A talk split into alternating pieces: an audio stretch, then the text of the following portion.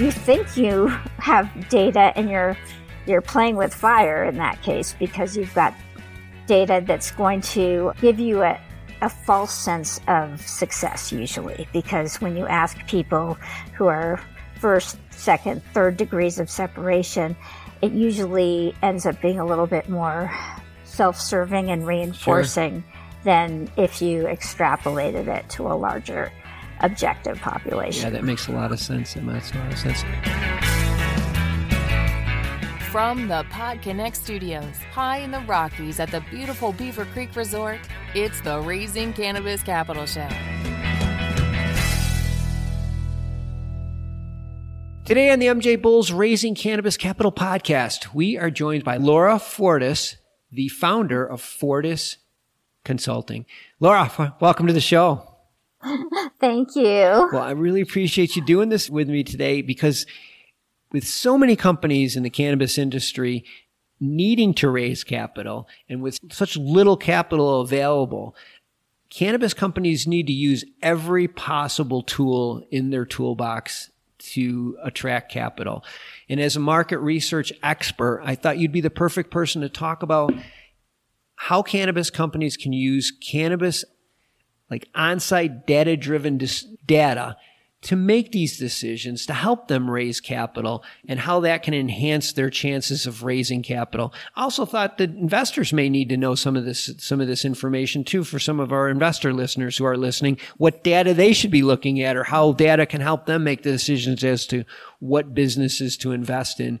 So I thought maybe to get started, we would just talk in general about how you access this data and provide companies with this data to help them better make decisions?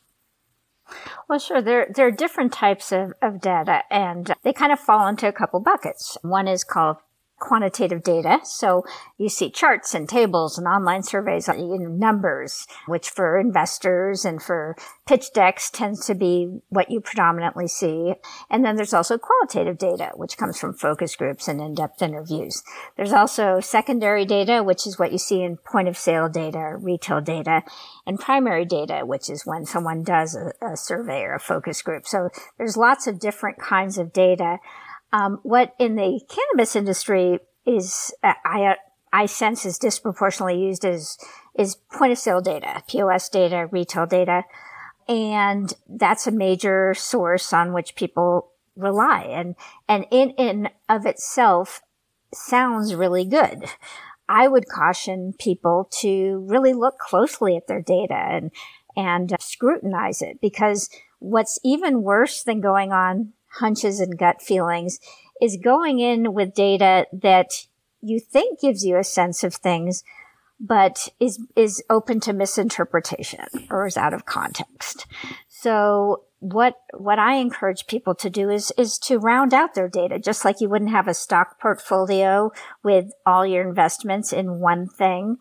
It's good not to put all your market research in one basket and to have a more well-rounded approach to market research so you're not overly reliant on one source, especially if, if you haven't vetted that source as being the right perspective for you. I'm try- trying to be very diplomatic, hmm. but I am known for having some issues with retail data because it underrepresents how many people actually consume cannabis and it overrepresents how much those people who are represented are consuming cannabis. So it does a disservice on both sides of things. We talked about this before we came on.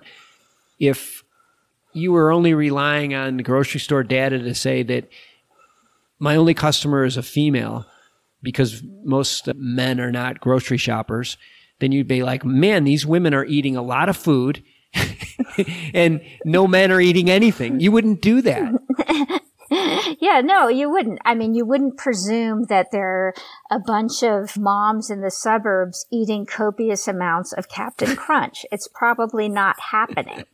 But in other consumer packaged goods industries, there's an awareness that in certain categories, the consumer, the end consumer, whether it's a child or a family member or whatever is not necessarily the shopper. In cannabis, it's complicated because legally you're not you're it's supposed to be a one-to-one correlation that what the purchaser is the consumer but we're all adults here we know that just because something's the law doesn't mean that that's what's actually happening Yeah. and in the case of cannabis legal retail dispensaries i'm seeing a a lot of volume that's attributable to people shopping for other people and that's coming in on the retail data side as under the demographics of someone who's not really the end consumer. Sure. I mean, there are obviously like if it's a product for menstrual cramps and it's bought by a so a man or a man, someone who identifies as a man, you know, there's tip offs. Yeah. there's pretty obvious areas in which you can tell that the person purchasing is not the end consumer. But for the most part, it just washes away under the radar. Yeah. You have no way of, of proving or disproving except for that I can look at how at, at custom data on who's, what are people purchasing? Who are they purchasing for? What percentage of their monthly spend is for themselves versus others? Yeah. That kind of thing. And it becomes very clear that a lot of purchasing is for other people. So, so that's a really good point that I think everyone should really pay attention to, especially within your pitch deck, is that the data that you have in that pitch deck has been vetted and is sound. Because the last thing you want to do is make it all the way to a to an interview with an investor and have them ask you a question that you get tripped up on. And that would be one place mm-hmm. where you could be vulnerable. Let's talk about that pitch deck and some of the data that you put on. You talked about charts and you talked about some other things that you could utilize data to support your position or to support the value of your company. Is that mm-hmm. is that what you've seen in the past? Some companies have done. Yeah, I mean, for the most part, when it comes to a pitch deck, you're going to be looking at mostly quantitative research. And I think disproportionately, you're going to be looking at what's secondary research, research that exists out in the universe and you buy it or acquire it somehow and incorporate it into a pitch deck. Sometimes people will commission something if it's a new product. So I do work for venture capital firms where they're considering launching a new product. And in that case, I mean, I'm making up a product. Mm. Wasabi flavored cannabis infused lip balm Yeah. doesn't exist. But if someone decided that, that it was an unmet need that they perceived and don't even get me started on unmet needs because I don't believe personally that the key is to fill an unmet needs because you can have an unmet need if it's not an unmet want that people are willing to pay money for. It doesn't really matter that it's an unmet need from a from a bottom line point of view. So I've seen that happen as well that people think they're filling a need and no one's willing to pay to have that need filled because they don't really want it. And you see that happen in categories all the time. It's very hard to say what people will pay money for. You can ask them, but that tends to be in, inaccurate. People will, in some degrees, inflate what they'll pay for, other degrees deflate what they say they'll pay for something. So I'm not a big proponent of that being a, a, good guide for knowing what what the market will bear Sure. per se. But like you can't if you're going to launch something new in a in a category that doesn't exist which for a lot of cannabis businesses in innovation it doesn't exist. So what are you going to do? You need to do some custom research. But instead sometimes people go on hunches or gut feelings or they'll do a survey with their facebook or instagram group which is called a self-selected sample which again produces data but it's skewed data so it's even more dangerous because you think you have data and you're you're playing with fire in that case because you've got data that's going to give you a, a false sense of success usually. Because when you ask people who are first, second, third degrees of separation, it usually ends up being a little bit more self-serving and reinforcing than if you extrapolated it to a larger objective population. Yeah, that makes a lot of sense. That makes a lot of sense.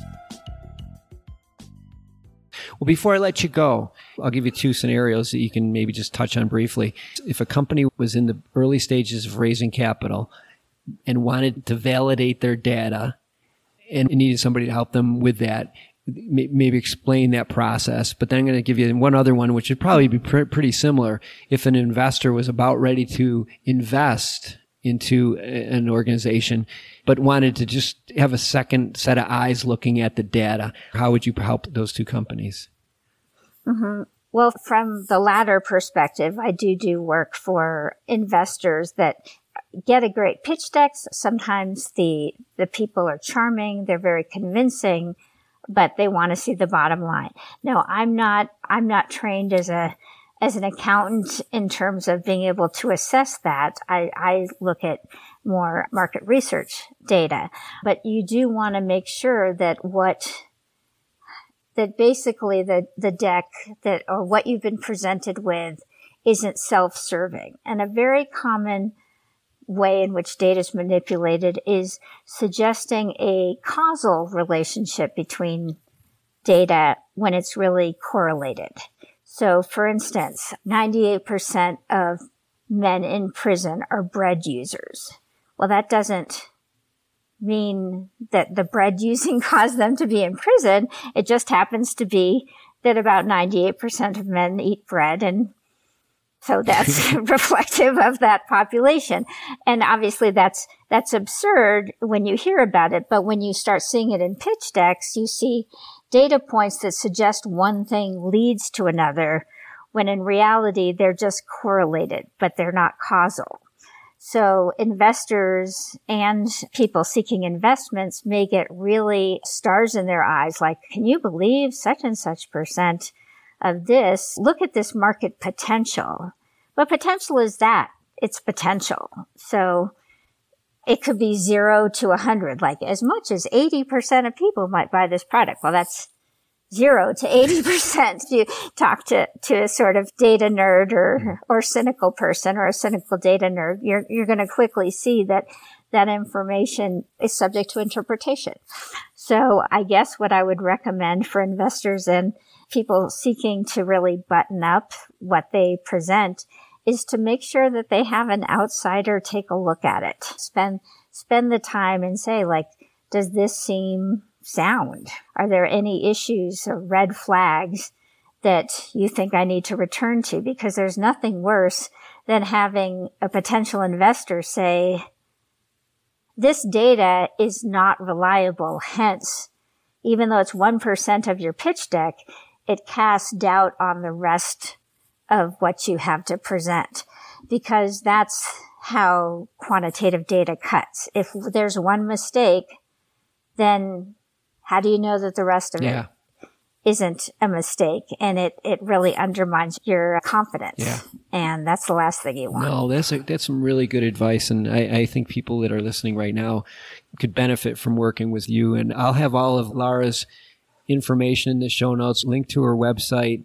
And I'm sure if anybody has any follow up questions, she's the right person to speak to about this because, like you said, if there's one thing in the pitch deck that they they get thousands of pitch decks and they just need to move on, so they're not going to spend a lot of mm-hmm. time if there's any questions. But well, Laura, I wish we had more time because this is really good stuff, and I know people are going to benefit from listening to it and following up with you in the future. Uh, I really appreciate you being on the show today. Thanks for well, doing thank this. You. Thanks for having me. I appreciate it. And I love talking to people about data. So anyone can reach out to me anytime and have nerdy conversation and hopefully learn something they didn't know about market research. Thanks for listening to today's show. To check out more great cannabis podcasts, go to podconx.com. Here's a preview of one of our other shows. Hi, y'all. I'm Joe host of Casually Baked the podcast. If you're curious to explore the highly responsible side of cannabis, farming, and legalization, I'm here to help lighten the stigma and build your canna confidence. Download episodes now of Casually Baked the podcast wherever you listen to podcasts. And journey with me through the evolving cannabis culture and discover how and why people like you are adding cannabis to their wellness toolkit. It's time to get casually baked.